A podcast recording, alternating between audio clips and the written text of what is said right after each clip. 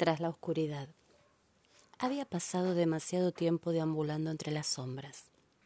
Su existencia se había desarrollado sin luz, casi sin imágenes, mientras aprendía a defenderse del contorno de las cosas. Sabía exactamente dónde estaba situado cada objeto. Conocía de memoria todos los caminos por los que debía transitar sin chocarse con nada pero desconocía absolutamente qué era aquello con lo que podía atropellarse. Si bien adivinaba al tanteo su forma, ignoraba totalmente su contenido, su color, su utilidad.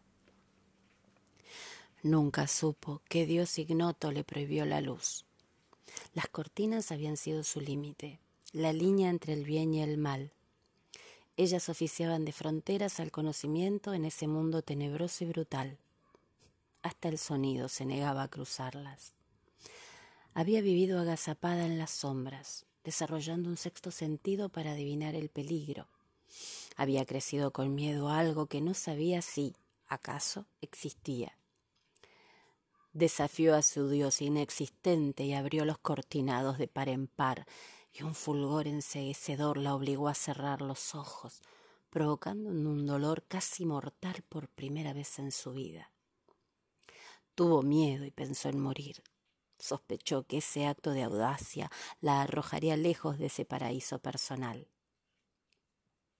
Poco a poco fue acostumbrándose a la luz, a esa luz que le permitía ver cosas que jamás había imaginado, que le permitía conocer lo que siempre había estado allí, pero que ella había sido incapaz de distinguir.